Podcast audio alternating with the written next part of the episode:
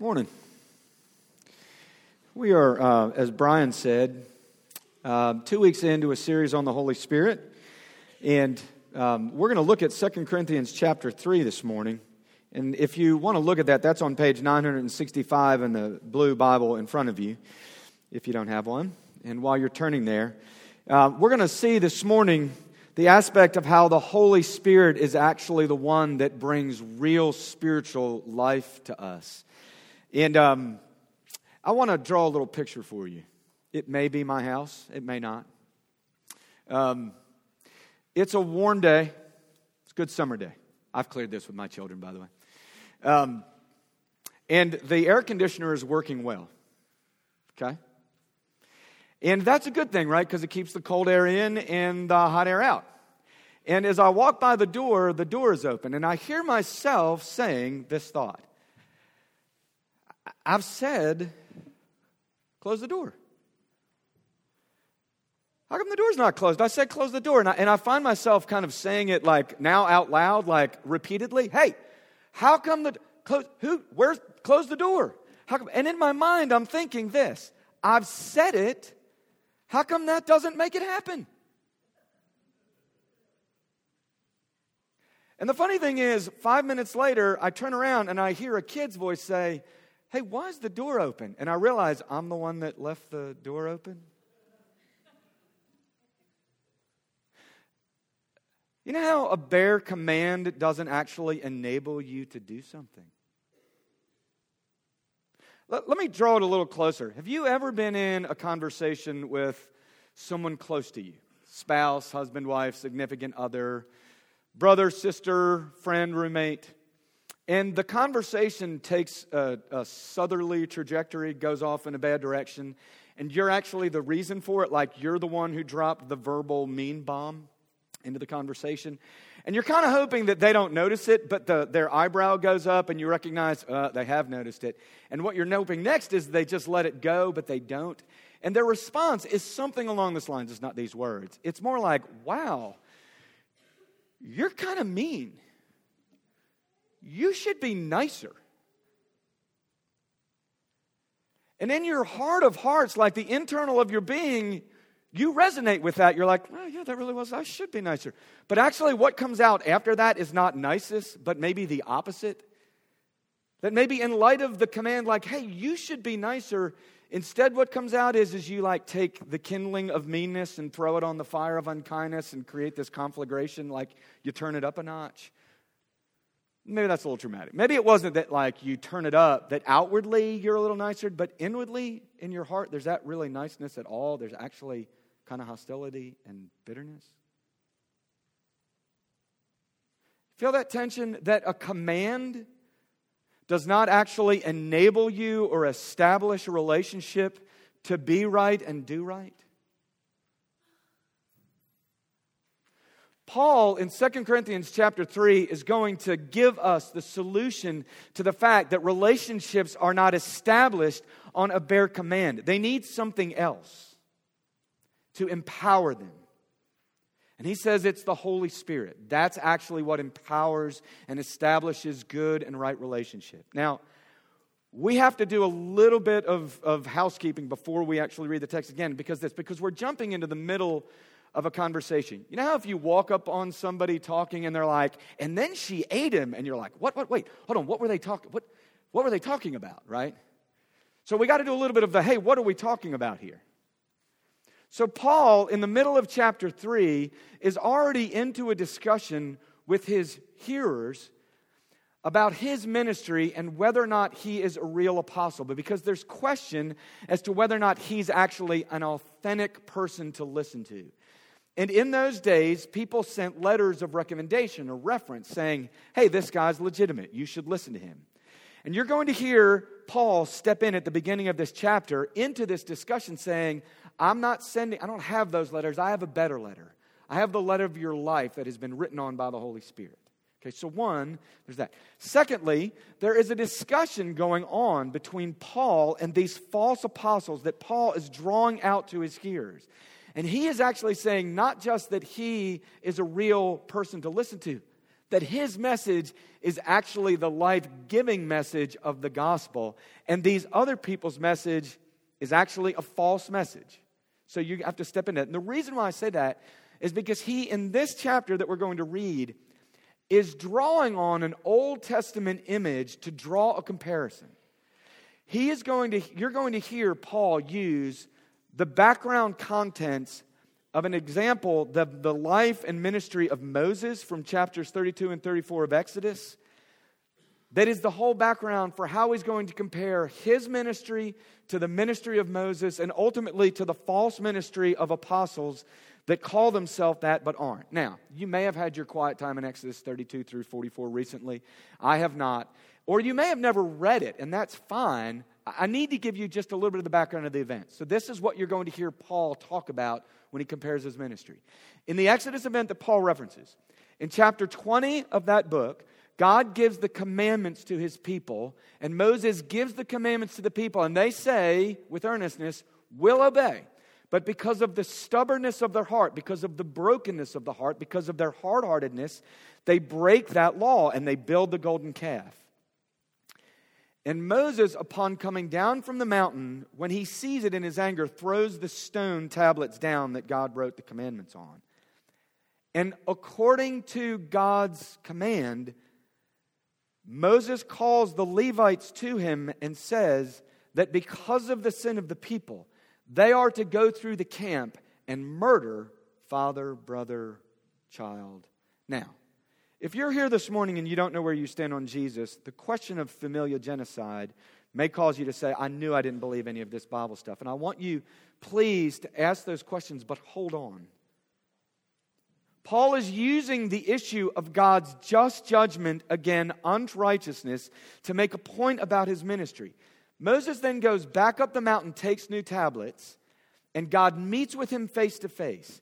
And when he meets with him face to face, Moses' appearance shines with the glory, the weightiness, the substance of having been with the Lord.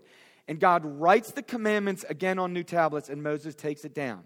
And when he comes down, the people are afraid, and Moses puts a veil over his face so that the people can't see his face because of his glory. Now, that is all the background that Paul is going to use for his argument to tell you that the bare commandments cannot establish your relationship with God, that you need something better. You need his spirit. Okay, this is God's word in 2 Corinthians chapter 3. He says, Are we beginning to commend ourselves again? Or do we need, as some do, letters of recommendation to you or from you? You yourselves are our letter of recommendation, written on our hearts to be known and read by all. And you show that you are a letter from Christ, delivered by us, written not with ink, but with the Spirit of the living God, not on tablets of stone, but on tablets of human hearts. Such is the confidence that we have through Christ toward God.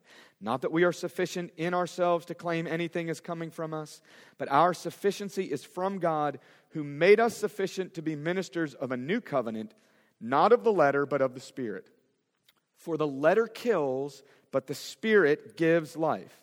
Now, if the ministry of death, carved in letters of stone, came with such glory that the Israelites could not gaze at Moses' face because of its glory, which was being brought to an end, will not the ministry of the Spirit have even more glory?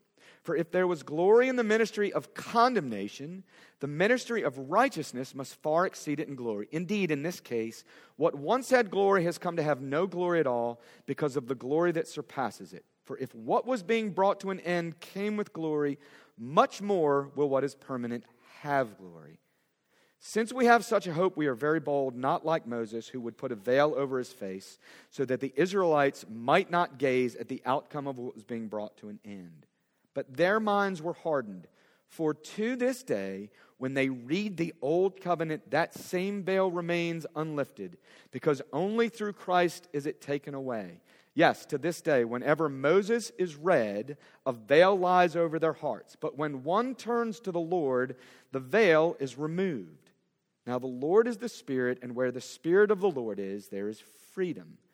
And we all, with unveiled face, beholding the glory of the Lord, are being transformed into the same image from one degree of glory to another. For this comes from the Lord, who is the Spirit.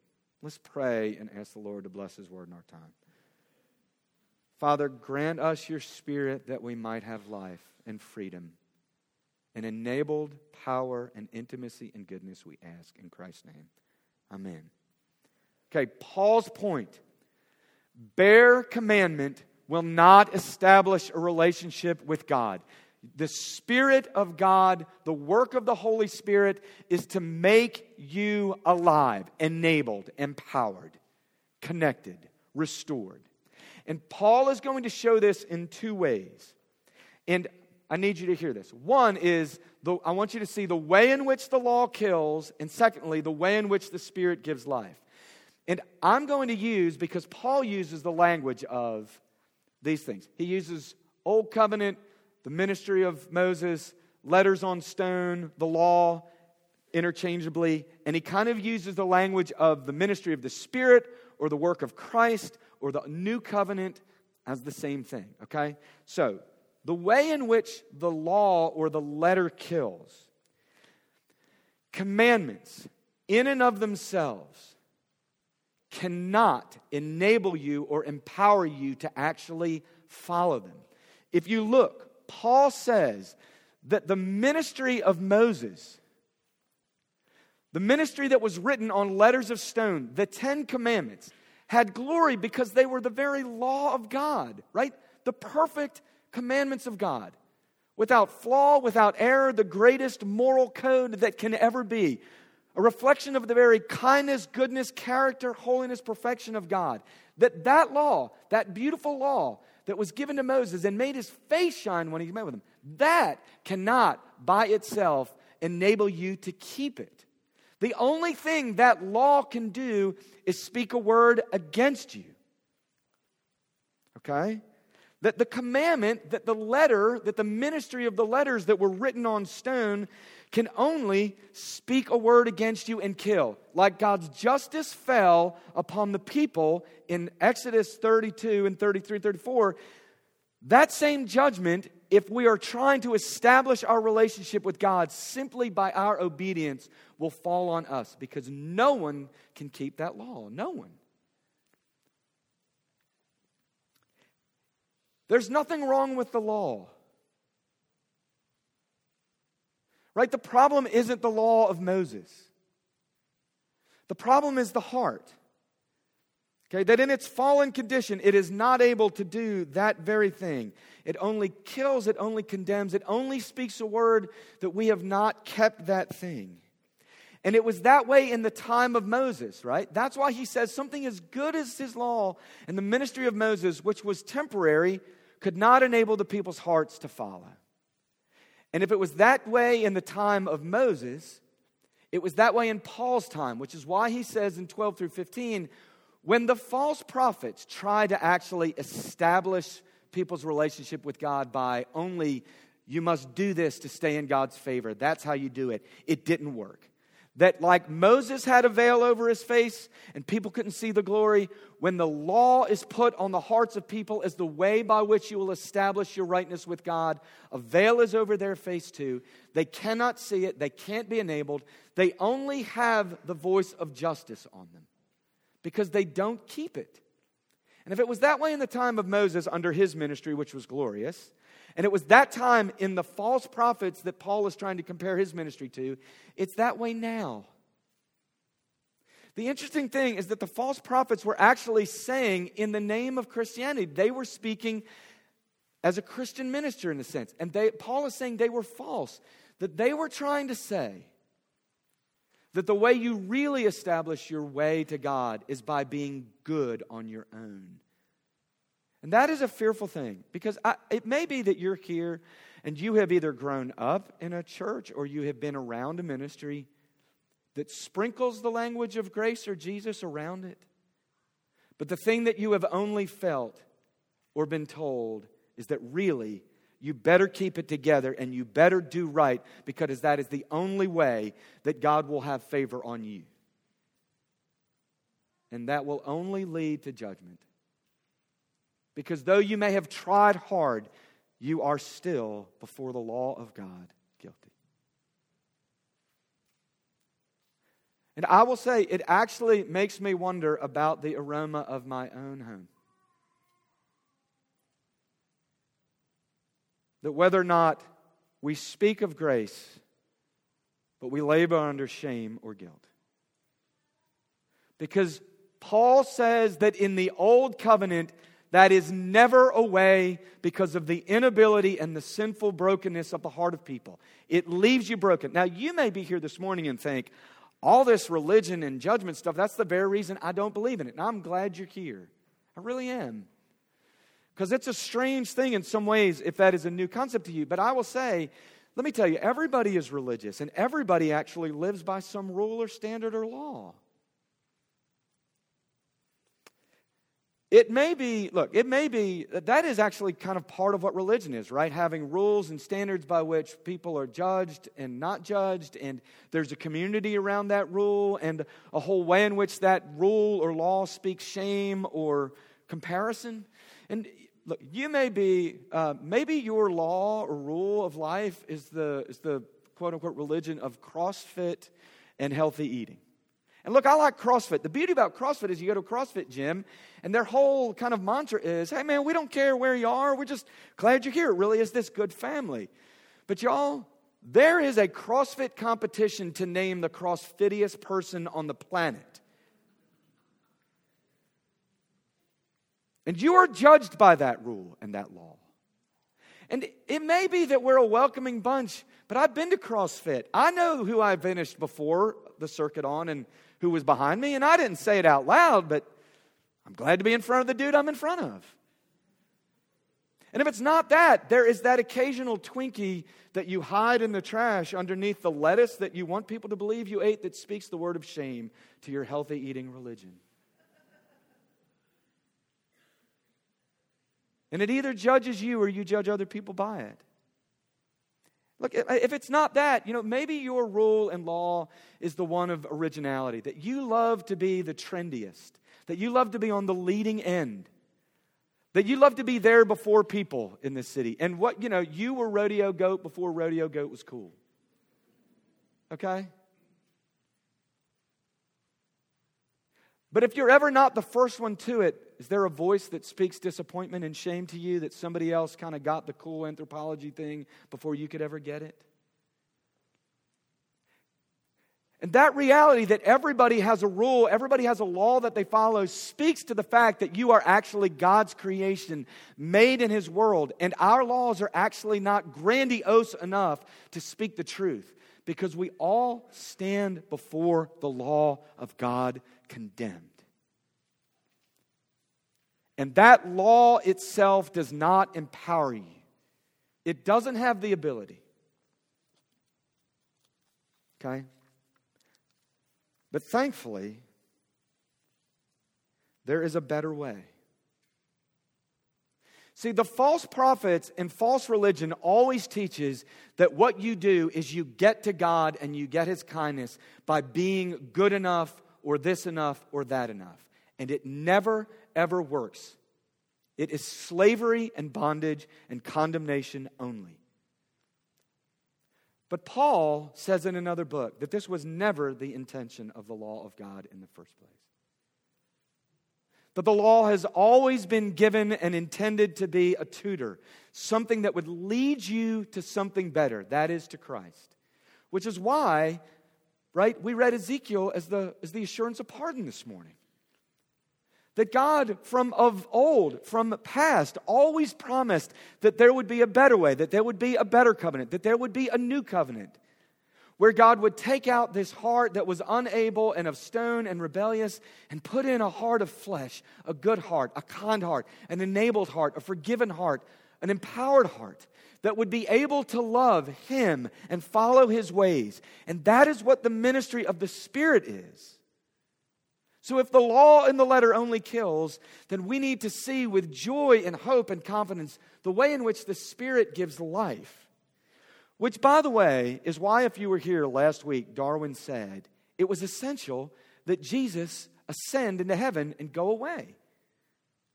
Like we might think it would have been better if Jesus had stayed in his body. He said, Unless I go away, the Spirit won't come to you. So he ascends into glory and is not here presently in body so that he can send the one thing that will actually give life and enabling of his work to you, his Spirit.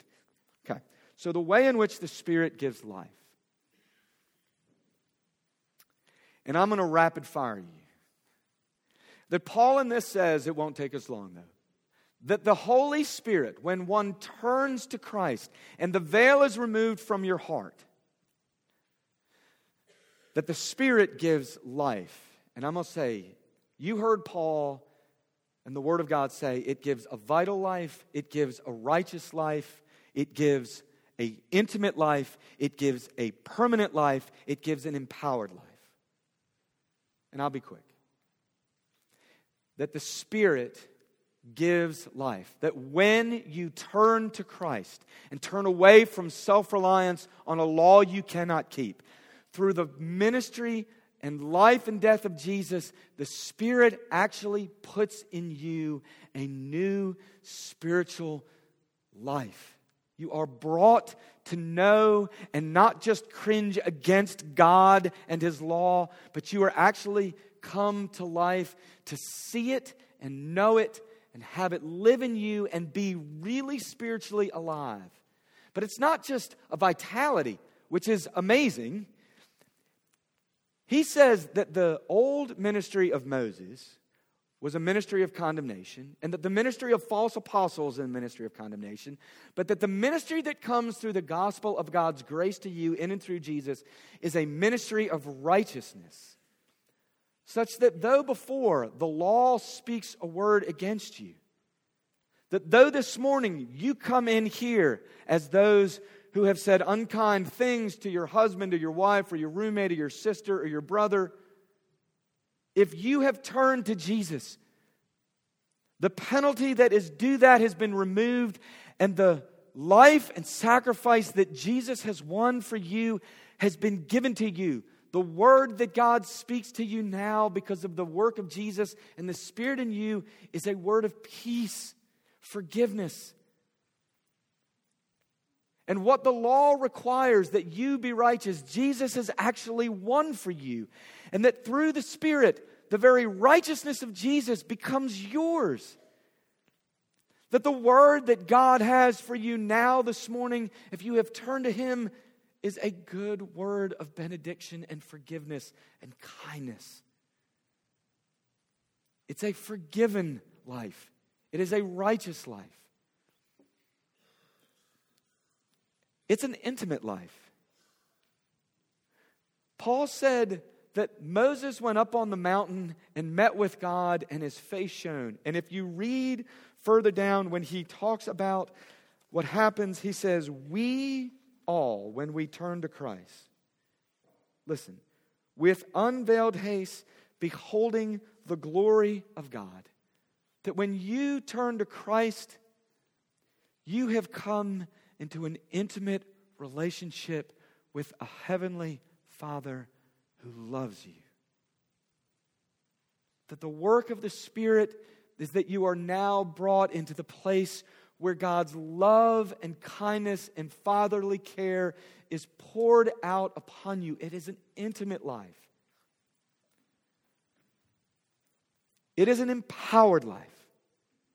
Because he says that we beholding the glory of God, ourselves are being transformed from glory to glory into the very image of God.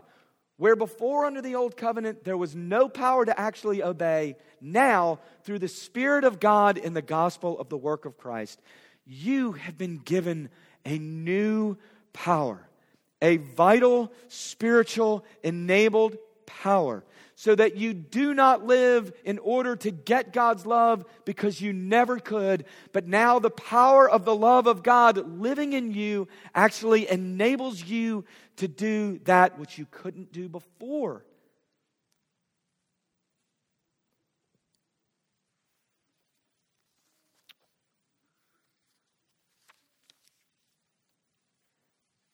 And it's a permanent life. He says back in 11, what was being brought to an end came with glory. How much more will what is permanent have glory? And that if you have come to Christ, and if you are in Christ, then you are being transformed from glory to glory without end because the love that God gives to you in the new covenant of His Spirit is forever.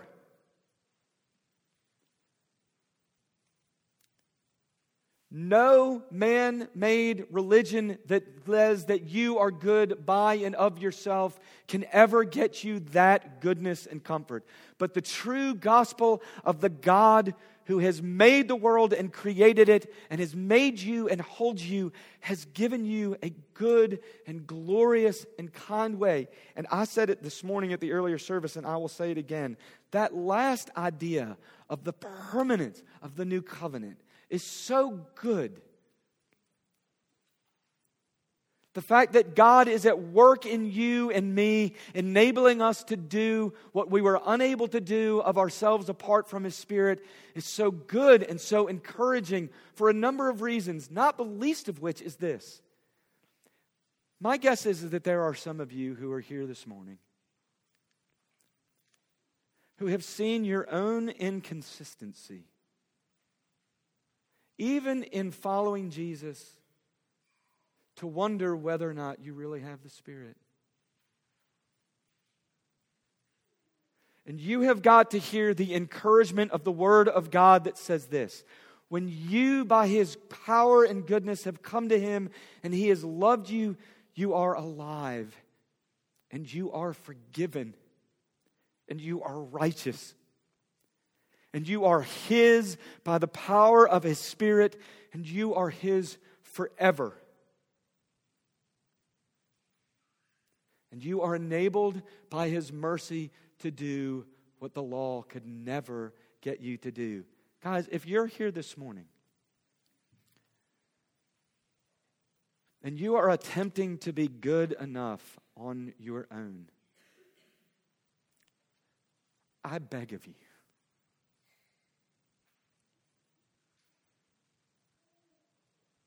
that that will never suffice. But the Lord Jesus, in his kindness, holds out a better, good way the new covenant of the blood of his Son. Flee to Jesus. Those of you this morning who know him and love him, pray for the fullness of his Spirit. He gives it, he gives it vitally, he gives it freely. He gives it with forgiveness. He gives it with his intimacy and love and kindness. And he gives it forever. Amen.